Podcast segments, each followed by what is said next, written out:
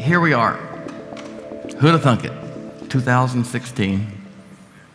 Uh, last week we spent some time appropriately, I think. It's the last of the year, the last Sunday of the year, just kind of sets up to um, look back and to recap the year. I think any of us at the end of a year, if we have any spiritual sense about us, know that we should take a little bit of time and just look back and all of those re words remember, recap, uh, reflect, review, release, maybe re embrace, but just look back in hindsight and say, what has happened to me, in me, through me this year? Um, just a moment, just a 30, 45 second exercise. When I say 2015, if I hold the, if I'm the psychiatrist and I hold the flashcard up and the ink blots 2015, what do you feel? What was 2015 for you? I, I know that's a, an oversimplified question, but, and we can't dig down into it fully in 45 seconds, but 2015. Cat, 2015, pretty good. New baby, wow. Last week I spent the better part of my week with uh, friends in Louisiana and laid to rest for, my 45 year old childhood friend. Grew up together our whole life. His father and my father, I said St. Louis Cardinals to Doug, they're big St. Louis Cardinal fans. My dad and his dad have been best friends since they were 11 years old. So 60 years, best friendship, unremitting, never stopped. It's one of those real valuable things that just is really precious to watch. And they've, they've just um, always been there for 60 years. Well, Jerry lost his son that I grew up with, Jeff, last week. And that, that's an unthinkable thing to lay your child to rest, and some of you have had to do that. Uh, amazingly, earlier in the year, in May, Jeff, the young man that we laid to rest last week, lost his 17 year old son to a car accident. So, in, in one year, 2015, this family, Jerry laid to rest his grandson, Drew, and then his son. And so, you know, it's, it's the gravity of things like that that makes you, if you sit in my seat and have the responsibility to just kind of facilitate and help us think spiritually, you know, you don't just glibly say, What was 2015 for you? I mean, what's 2015 for that family? How do you frame that? Um, you know, I don't, I don't know. I do know there are ways to frame it, and I watched them even beginning the process of framing it um, last week. Um, I, I watched the mother of the 17 year old boy, uh, Jeff, and she had gone through a divorce years before, but she was there, and I watched her at the graveside. And I walked up to her and put my arm around her, and she looked at me and she said, Promise me 2016 is going to be better. And um, I couldn't, but I did. I promised her absolutely, on my authority, 2016 was going to be a lot better, which is not much authority. But at the end of the year, whether it's new babies or processes like that, it, it's good for us just to stop and to frame the past. All the ways, the old hymn said, our Savior has led us. Savior, like a shepherd, lead us we take time at the end of the year to frame the past, to frame our experiences, to look back with no judgment, but just as objectively as we can and say, This happened. I don't understand it. I don't know particularly how to frame it, but you just start with this sense of awareness. And, and, and you work through the awareness, and, and if you do good spiritual work, I think awareness finally leads to some sense of expression. Jesus didn't say, Tolerated are those who mourn, He said, Blessed are those who mourn. And, and blessed are those who celebrate. I think at some point there has to be this sense of either releasing, letting go, forgiving, or embracing with deep gratitude and giving thanks. But whatever the process, we move through awareness, expression, forgiveness, gratitude, hope for change. That's end of the year stuff. And I, I, thought we did that last week really well. And I hope that even through the process of the week, you continued that. Today, I want to turn appropriately, I think. I mean, it's the first of the year. I actually like this better. And I, I want to spend some time looking forward.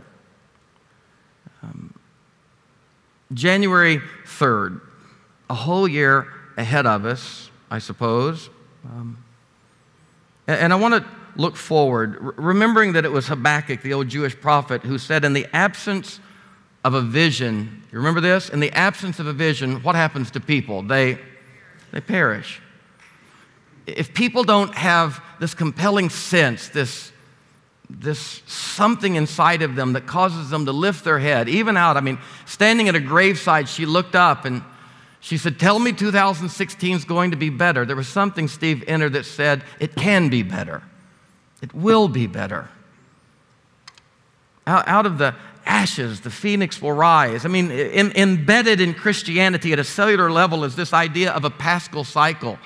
And oh, thank God that we finally realize that that paschal cycle of life and death and burial and resurrection is not just a historical moment that we celebrate from 2,000 years ago, but the reality of what we see in the Christ story is an ongoing reality continually. We are forever living and dying and being buried and rebirthing. The born again experience that Jesus spoke of is not a one time experience, it is a lifelong process of spring and summer and winter and fall. So we take some time, Habakkuk said, to, to vision. We, we take some time to look ahead and say, one of the things that actually keeps us alive in the winter is the thought of spring. One of the things that buoys and sustains uh, a mother who's laid to rest a child is that there is still life and, and that he even hasn't disappeared, but he is somewhere. And, and in our faith system, he's somewhere sustained. And life continues in a different form, a different chapter. And if the dead are in Christ and Christ is with us, then the dead are in us and they are with us in a special way. And it doesn't require a seance to believe that. There is a living reality that Jesus said is bigger than anything we call death, anything bigger than we call winter. That's the hope, that's the living peace that comes through that paschal cycle. Habakkuk knew that long before a resurrection. Habakkuk said, unless people have this sense of being able to vision, to lift their head up out of the, muck and the mire and, and to look forward, they die. Those are the stories that came to us even from the death camps of Auschwitz and Buchenwald and Dachau. People who were able to look through the bars of present misery and thousands of people, you've heard the story, thousands of people avoiding a little daisy that grew up through the concrete crack. One little daisy in a, in a concrete hell, and thousands of starving prisoners take time to honor that's what the Paschal cycle says that death cannot be great enough to squash life. It can't. Life is always springing up to the cracks and the crevices, and ultimately, the moral arc of the universe is bending toward good. And Julian is right that all manner of things shall be well.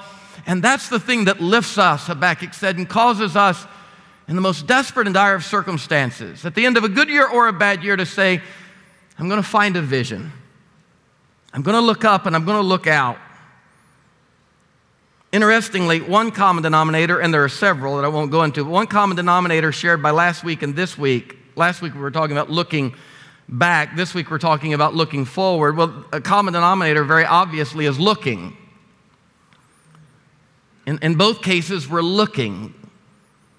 Whether it's back or forward, we're using, we're using these things that Jesus didn't call them this, but he really indicated it in his teaching. These things called soulish eyes. Remember, he healed one blind guy, and the religious folk got all up in arms about it, and Jesus looked at them and said, I would to God I could heal your blindness. The blindness that encumbered him, the blindness that the blindness that he endures nothing compared to your blindness. Jesus often quoted Isaiah, and, and, he said, Having eyes to see, they don't see. In other words, having physical eyes, they see and yet with their soulish eyes, they don't see. With the eyes that really matter, they don't see. He would often look at the Pharisees with their eyes wide open and say, You blind guides, you don't see. Jesus talked a lot about looking, he talked a lot about visioning, seeing, he talked a lot about eyes. In Revelation, the third chapter, that apocalyptic kind of scary book stuck at the end of our Bible, a lot of people don't know what to do with it, but there are some exquisite pieces of wisdom in that. One of them is found in Revelation, the third chapter, when the angel spoke to the church at Laodicea. And the angel said, You are blind, poor, wretched, naked, and miserable. But worse than all of that is you don't know it. You're blind, he said. You think you see, but you don't see at all. And then, and then came this word, and we could talk a lot about why they didn't see, and I think there are multiple reasons, and all of us could examine our own lives why sometimes we fail to see. Lots of reasons, but beautifully the angel spoke to them the word of Christ, and the word of Christ was this You're blind and you don't know it, but I counsel you to buy of me eye salve that you might see. You see, I have, I have a salve of the Spirit that actually can can touch calloused eyes and restore them to sight.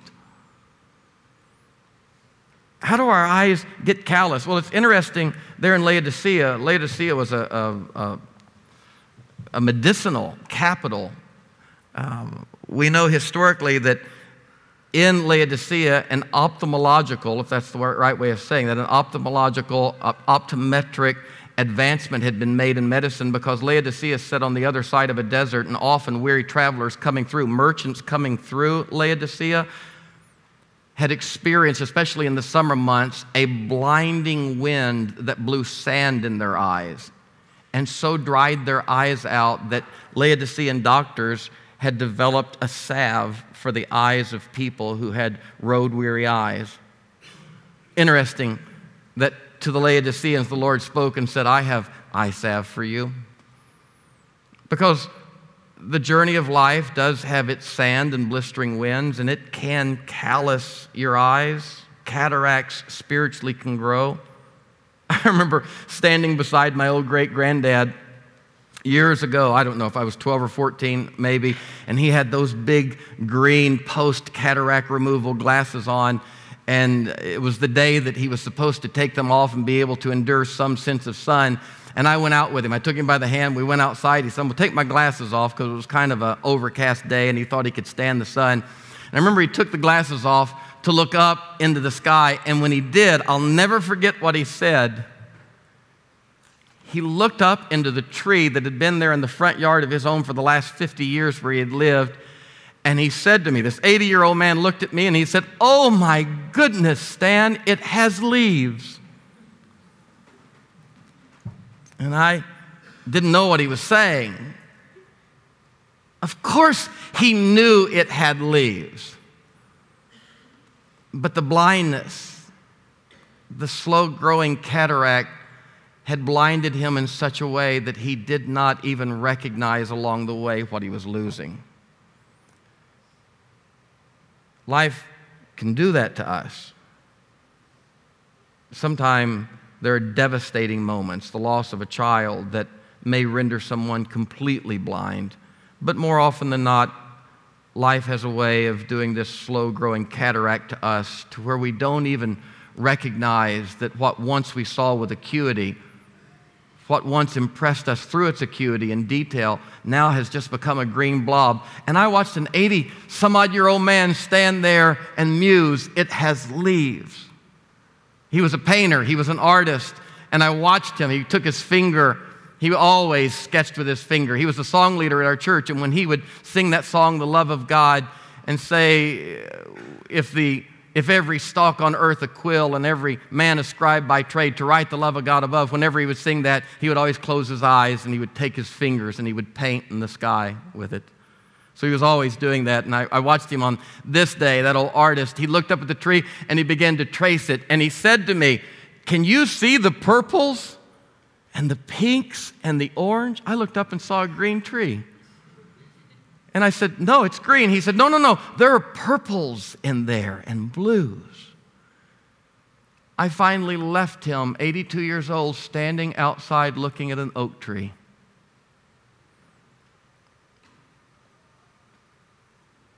I have eye salve that I could apply to your eyes and help you see.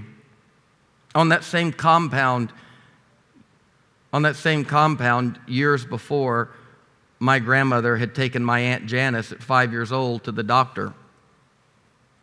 Dr. Hardcastle, the ophthalmolo- uh, ophthalmologist there in town. My grandmother said it was one of the heartbreaking moments of my parenting when he came in and sat down with me and said, Miss George, your daughter is legally blind. Grandmother said, I looked at him and said, It can't be. She said, Immediately I had the shame and the guilt. What a horrible mother I am. Five years old, and I didn't know my daughter was legally blind. And he said, Miss George, give yourself grace. This is a congenital defect that has come on so gradually and slowly that she doesn't even recognize what's happened to her. She was fitted for glasses that day.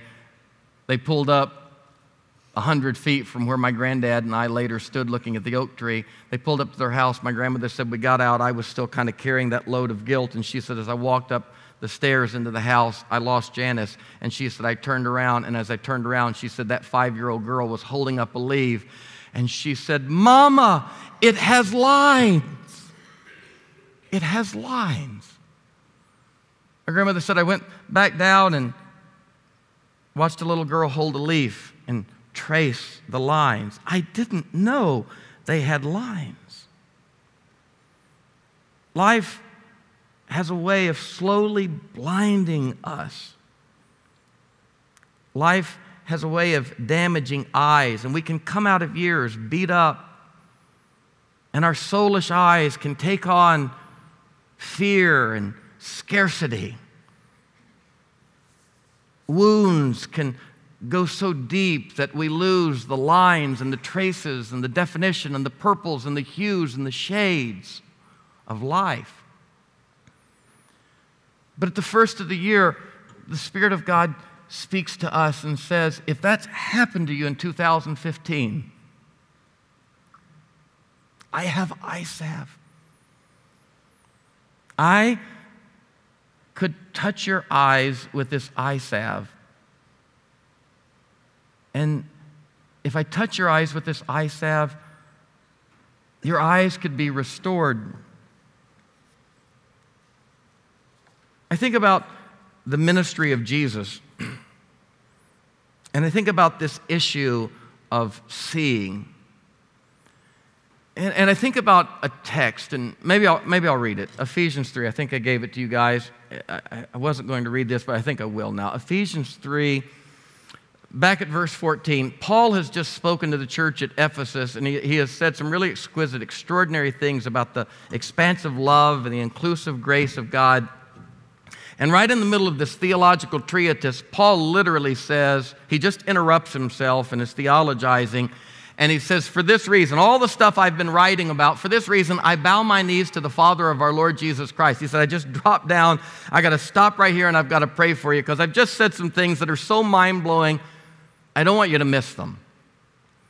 And so I bow my knees to the Father from whom the whole family in heaven and earth is named, everybody named by this Father. That he would grant you, according to the riches of his glory, to be strengthened with might through his Spirit, that's the presence of Jesus in the inner man, that Christ might dwell in your hearts through faith, that you, being rooted and grounded in love, now watch this, Paul said, I'm just praying for you that you might be able to comprehend with all the saints what is the width and length and depth and height. And maybe I'm making too much out of this, but it's interesting that he gives us four dimensions there. Fully aware that we live in a three dimensional world. The Ptolemaic universe he lived under was a very simple, almost two dimensional world. And yet, for some reason, and again, maybe I'm making too much of this, it's just interesting to me that he doesn't give us two or three dimensions. He said, What I really want you to know about divine, about divine love, what I really want you to know is the width and the length and the depth and the height. He stretches it to four dimensions, which is mind boggling and, and beyond our capacity to even understand. I want you to know that the dimensions of who you are and whose you are, the dimensions the divine fabric by which you were created, the dimensions of God's love, they are so multidimensional. And the world that you presently fit into so pales in comparison to the fullness of what there is. That you might know the love of Christ which passes knowledge. Isn't that great? That you might know something unknowable. That you might live into it in such a way that it shuts down your intellectual side, but intuitively you are knowing what you can't know. Intuitively, you're experiencing something and you can't fully understand it, but you don't have to. The distilled effect of that reality is so deep in you. Paul said that you might know that which is unknowable and that you might be filled with all the fullness of God. Ah. Now, to him who is able to do exceedingly and abundantly above all that we ask or think. How large is God? How big is God? How big are you? How, how unbelievably, unknowably, dimensionally beyond? Paul said, This God can do exceedingly abundantly, not just above, not just above what we ask, but above what we think. In other words, Paul is saying, you can't think big enough. You can't ask big enough. You can't believe large enough. You can't imagine how inclusive and how vast and how good God is. And then Paul says something absolutely remarkable that I think is one of the greatest gifts of the divine to all of us.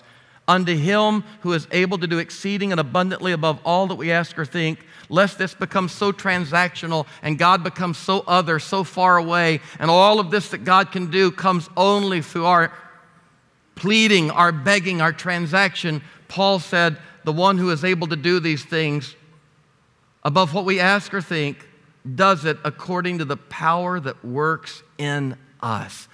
All of this power that I'm talking about, Roy, it's a power that does not work in the heavens, it works in you and in me. Carl Jung said, Your vision will become clear only when you look into your heart. Who looks outside dreams, who looks inside awakens. That's what Jesus was trying to say.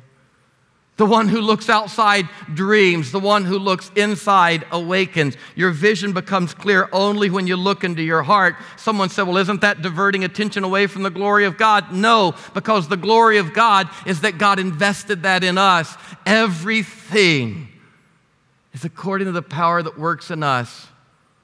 Christ in us. Not Christ in history, not Christ in a Trinity only, not Christ in the heaven, but Christ in us, our hope of glory. Not a hoarding God who keeps it all for his narcissistic self, but a God who so shares that God says, Everything that I can do, I have invested in you. Can you ask it? Can you think it? Can you see it? Can you vision it? Can you believe it? Or will you continually, with jealousy and transaction, look outside of yourself and dream dreams, pipe dreams? Or will you look inside to the Christ that lives inside and awaken there? I think about the ministry of Jesus and the way people saw him and how so much of what we get out of spirituality, religion, if you want to call it that, so much of what we get out of life itself comes through how we see life. It's amazing that those who see a negative universe, those who see an averse world, those who see those who see a scarce world, a universe that lacks, it's amazing how that can become a self fulfilling prophecy and create the very thing they see so that they verify and prove that they're right. And it's amazing that people who choose to see an abundant universe, a world that God called good and never changed his mind on, A world that God believed the only way was to redeem was to underscore and verify how good He thought it was by coming to the world in flesh and material Himself. It's amazing if you believe in an abundant universe, a good universe, if you believe in the goodness of your own heart, it's amazing how those things can become self fulfilling prophecies as well. What do you see?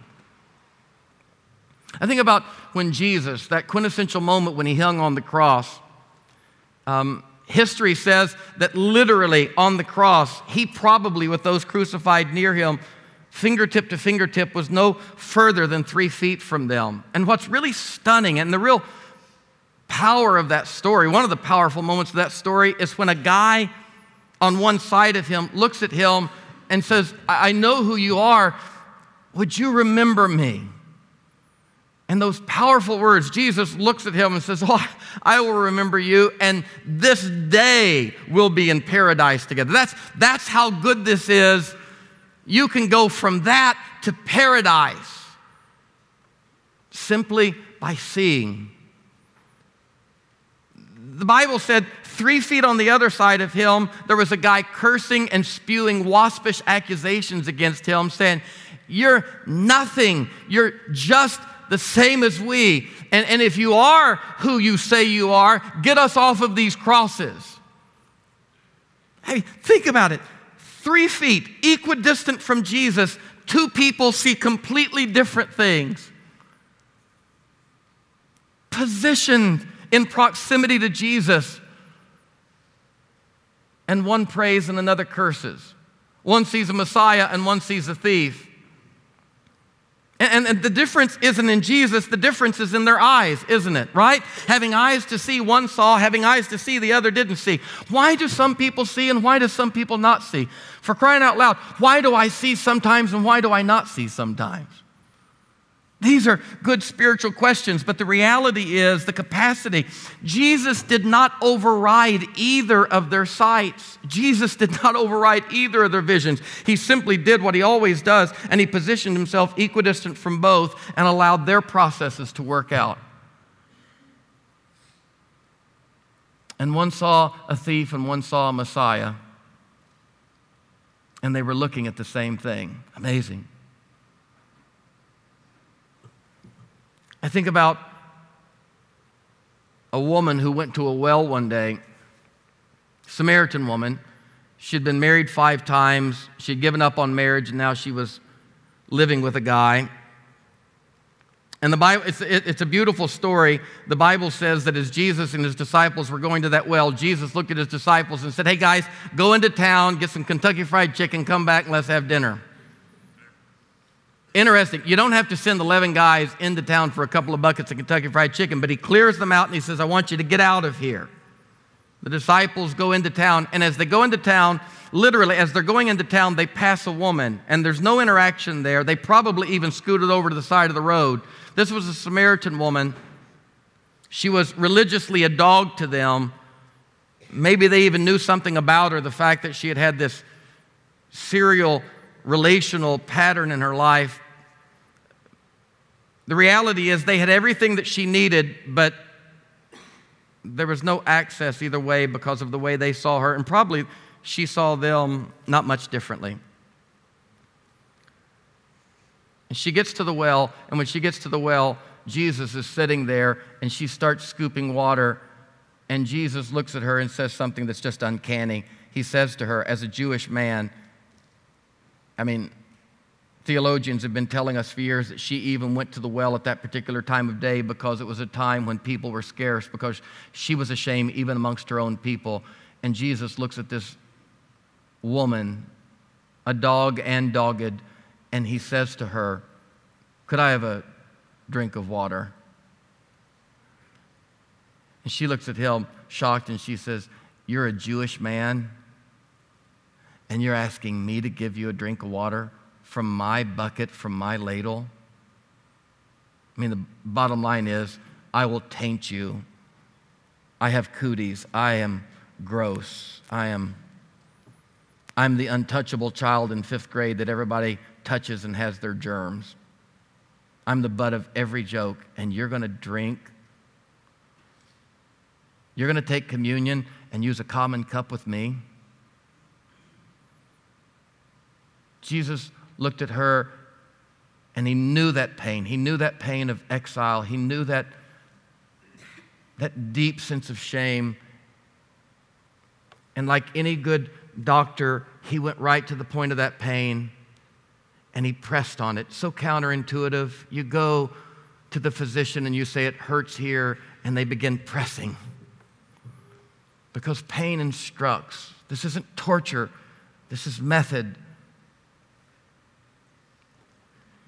She exposes her pain to him and she says, Why would you drink? I mean, if I were you, I wouldn't drink from my cup. I can barely drink from my cup. I don't even look at myself in the eye anymore. And he presses right on that shame and says, You've been married five times, and the man you're with now you're not even married to. And she doubles over, says, My God, get the salt shaker away from my wound. And he looks at her and he says, But your problem's not men, your problem's not relationships, your problem is you're thirsty. And how evil do you have to be to condemn a Haitian child for drinking sewage water? How cruel do you have to be to look at somebody? This is the only way they've known to survive. This is through addiction, through whatever. It's the only. How do you condemn somebody? I remember the little Haitian boys who, in my presence, made what they call mud pies. They got just enough sugar and just enough grain, and they mixed it together with mud, and they had measured they had measured how much dirt they could ingest and still live. And when I asked the mother, why are they eating dirt? She said it's because it's the only time they have a full feeling. Well, it's crazy to eat dirt. Not unless you're starving. It's crazy to drink sewage water, not unless you don't have clean water. It's crazy to use alcohol that way, drugs that way, sex that way. Not if it's the only thing you have. He pressed on that pain and he said, Your problem's not adultery. God, help the church who meets a woman like that and puts her in a relationship class. God, help us to not miss the point. Jesus said, You're thirsty. You've been drinking from the wrong well. I'm just glad to finally get here and tell you there's a well you can drink from and you'll never thirst again. And if sewage water is the only thing you've had, shake the hands of these men and these marriages. Shake the hands of this impostor. Shake the hands of that bottle and thank them because it was the best friend you had. But there's a better friend now. Make peace with your enemy.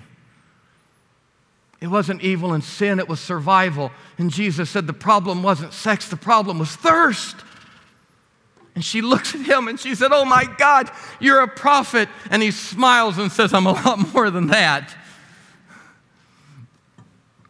And the Bible says that she finally made her way back to her townspeople and she started telling them the story of what just happened. The epiphany happened for her. And she says to them, I've just seen the Messiah. Look at that. He was Jew, he was prophet, and then he was Messiah.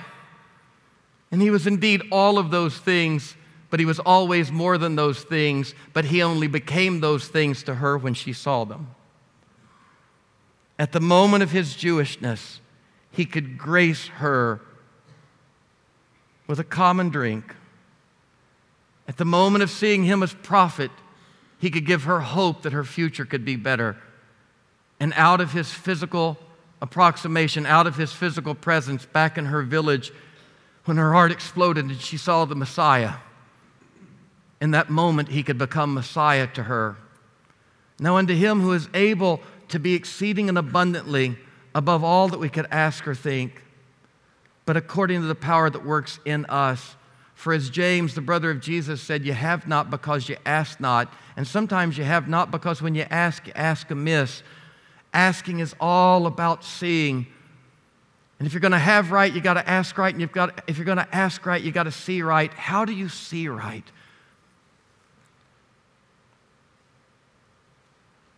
There was one of the first people to the tomb of Jesus was a lady named Mary Magdalene.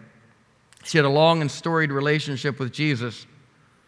And depending on whether you read the Da Vinci Code of the Bible, it can kind of go a couple of different directions. But suffice it to say, she had a good relationship with Jesus. And the biblical relationship is just fine for me. Anything more, you'll have to work that out with Tom Hanks or whoever that was, Mr. Brown. But Mary Magdalene, the Bible says, was this woman whose life had been so touched by Jesus. There was even this there was even this story that she had been possessed of demons and delivered from them. Some believe that she was even in the story of the woman who got down to his feet and wiped his feet with her hair in Simon the Pharisee's house, that she was that woman of ill repute. Regardless, she loved Jesus and Jesus loved her. And post resurrection, the Bible said that she came into the presence of the resurrected Christ. And you would think to yourself, if you come into the presence of the resurrected Christ, it takes care of everything. No, because so much of what happens in our soul is according to the power that works in us according to the capacity of us to see. You remember, we talk about this often. Jesus said, I have a lot of things I'd like to tell you, but there's no need because you couldn't understand them now if I did tell you. So these things, no matter how good they are, placed in a mind that can't contain them, they don't do anything for you.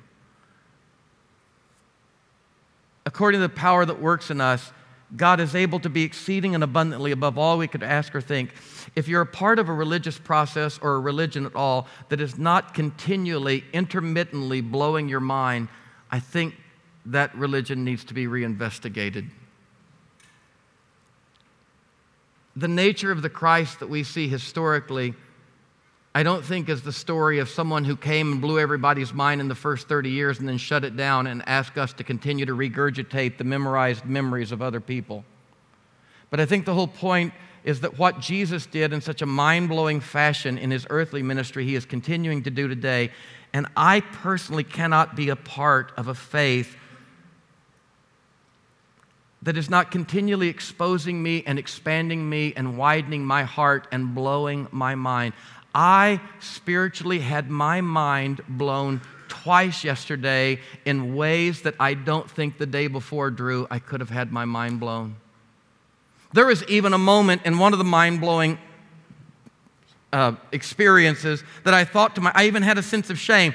What has been wrong with me that I hadn't seen this before? Gail, I was like, how, did I not see this before? What's wrong with me? And immediately something spoke to me and said, that, That's such a horrible way of beating yourself up. God's not doing that to you. Get out of that shame. Today's the right day. This is the right moment. You're ready now. I have many things to tell you, but you can't bear them. But I promise you, God said, as soon as you can bear them, and so, you know what I want to do in my spiritual life? I don't want to just go around having epiphanies. I just want to make myself bearable. I just want to make my eyes clear. I just want to be open so that all along the way, this Jesus, this divine presence, could blow my mind exceedingly and abundantly above everything I could ask or think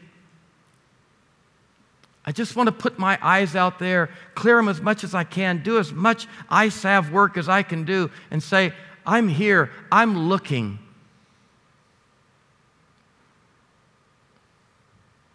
He got up out of the grave, and Mary Magdalene met him.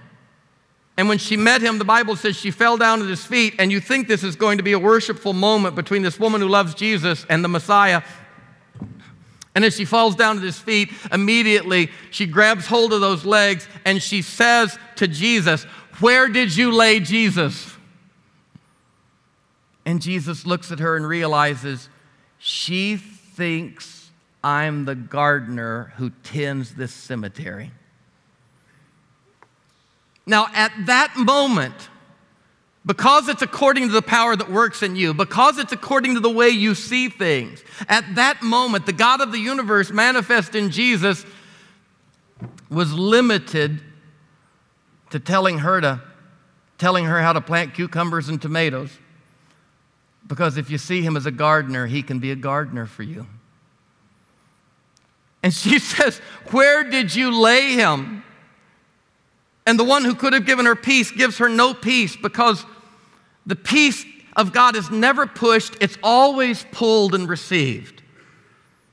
Augustine, the divine can't give the clenched fist. We're not macheting our way to God's door. Most of the time, God's macheting his way to our door. And her eyes were so fixed and so holden. What had done that to her? Grief. Grief can do that. Your eyes can get so filled with tears that you can't see anything. The Bible said one day Jesus was walking on the water, heading out to save his disciples, and when they saw him, their eyes were so filled with fear they thought he was a ghost and a demon, and they started screaming louder. Your eyes can literally see God as the devil if you're not careful. You can look at circumstances and things and say, I know this is demonic. I know this is horrible, only to have God walk through that mirage and say, Surprise, it's me. Fear, tears can so dim your eyes that you can't see clearly. And that had evidently happened to Mary because she find, she's lost Jesus. She's got her arms around Jesus, but she can't see him. She calls him a gardener, and at that moment, God's limited to being a gardener for her. But God doesn't leave us like that. God drops gracious hints. And after listening to her pain long enough, Jesus does not reach down, slap her on the forehead, and say, Wake up, woman. Jesus looks down gently. It's the way it always is. Life does this for you. Jesus never slaps us upside the head. Jesus leans down and he says to her, Mary.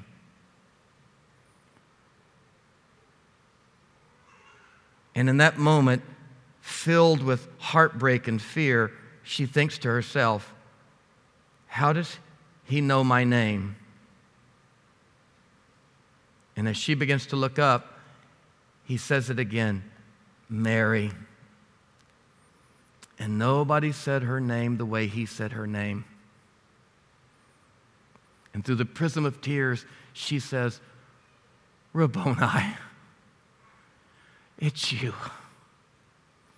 And the peace of God that passes all understanding flows into her heart. But remember, Paul said, let the peace of God that passes all understanding rule in your heart. Let. It's never pushed, it's always received. And this spiritual midwife called God never kicks down doors, but always gently with words and names and whispers from the wings of the stage, certain uncertain things. He whispers to us our name, and it causes us to look up. And the sound of our name on his tongue is salve for our eyes, and we say, It's you. It's you. Time fails me to tell you all the stories in the ministry of Jesus. We could talk a long time about Philip, who at the very last hour of Jesus' life looked at him so frustrated and said, Show us the Father, and it will be enough for our religious experience. And Jesus smiled and shook his head and sighed and said, Oh, Philip, have I been so long time with you and you haven't known me? Physical proximity church experience, religious experience does not. Physical approximation with the gods, the divine, it does not do the trick. It's our eyes, it's our eyes, it's our eyes. Have I been so long time with you, you haven't known me? When you've seen me, you've seen the Father. Time fails to talk about the woman with the issue of blood, the Bible says the whole crowd was pressing on Jesus, shoulder to shoulder with Jesus. Nothing was happening, just a big crowd thronging Jesus. And the Bible says there's a woman who has this issue of blood, this horrible issue that she's been dealing with for years, unremitting, unrelenting. And the Bible said that she was so desperate in her weakness, she began pressing her way through the crowd and she could not get there. And she was hurting so badly. You can get to hurting so badly that you lose decorum and you lose any sense of anything but just this desperate need for truth and touch. And the Bible says she got down on all fours and she began working her way through the crowd until she lunged and touched the hem of his garment. And when she touched the hem of his garment, it was like he was hit by lightning. He stopped and said, Who touched me? Wow. Who touched me? And the disciples looked at him and they said, What do you mean, who touched you? There's thousands of people squashing you. Jesus said, I'm not talking about physical proximity. I'm not talking about physical touch. I'm not talking about physical eyes. He, he could have just as easily said, Who just saw me? Who, who just got me? Who touched me? Because you can touch without touching, and you can see without seeing, and you can get without getting. And you can do all of this and sing all these songs and do all of this and miss the point. You can be three feet, feet fingertip to fingertip from God. You can wrap your arms around a resurrected Christ and think you're talking to a farmer. You can look at Jesus and beg for a picture of the Father, not knowing you've had it all along. And you can be shoulder to shoulder with Jesus in full religious approximation and not be touching him at all, nor being touched by him. But she touched him, and he said, Who touched me? And they said, What do you mean, who touched you? Everybody's touching you. He said, No, not like that. Somebody just touched me. Watch this. He said, Because virtue went out of me. I felt a transfusion take place. Somebody just got a transfusion of divinity. Who was it? And the woman stood up and raised her hand. And Jesus essentially said, You saw me, didn't you? And he said, Your faith. He could have just as easily said, Your soul's eyes have made you whole. Wait a minute. I thought God makes us whole. He said, Your faith just made you whole because that's the way God works. Now, unto Him, what's 2016 going to be for all of us? Well, I just want to say, now unto the one who is able to do exceeding and abundantly above everything you could ask or think. According to the power that works in you. Unto him be glory in the church, now and through all generations, forever and ever and ever. He is no hoarder. Our God is not a narcissist.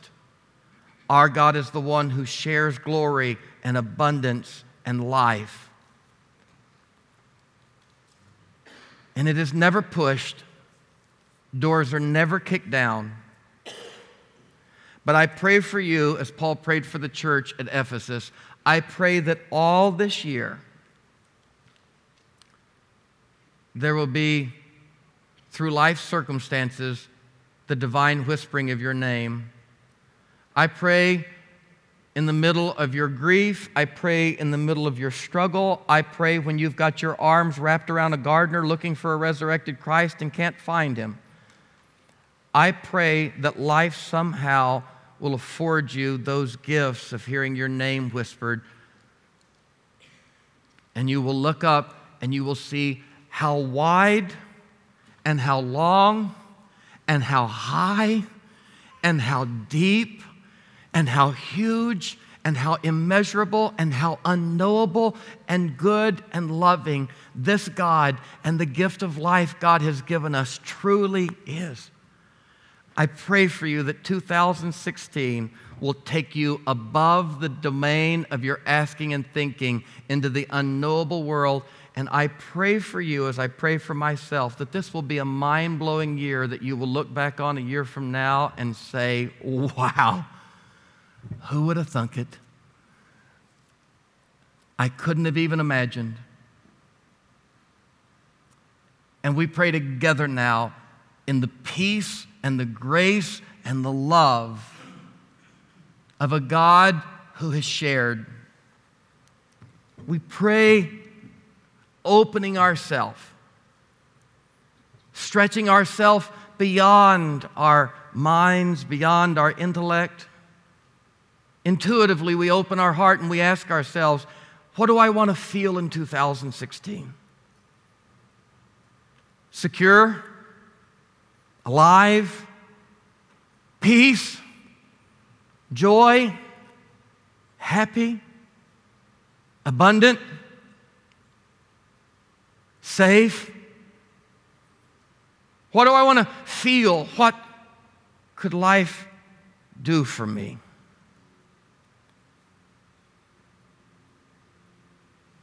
Our God, you are able to not simply do these things, but you are simply able to do more than we can imagine. And I pray for my beloved brothers and sisters today, as I pray for myself, that you would take us from the three, three dimensions that we know and control into the fourth dimension of your unknowable love, and that we would experience it this year, beginning even today and that we would allow the peace of God and the goodness of God and the love of God and the grace of God and the abundance of God that passes all understanding, we would allow that to rule and take root in our hearts. We thank you for 2015. We give you thanks for the year to come. Touch our eyes now with eye salve that we might see it for it truly is a matter of the eyes. We pray these things now with hope and expectancy and joy. We pray them in Christ's name. And God's people said a good and hearty, Amen.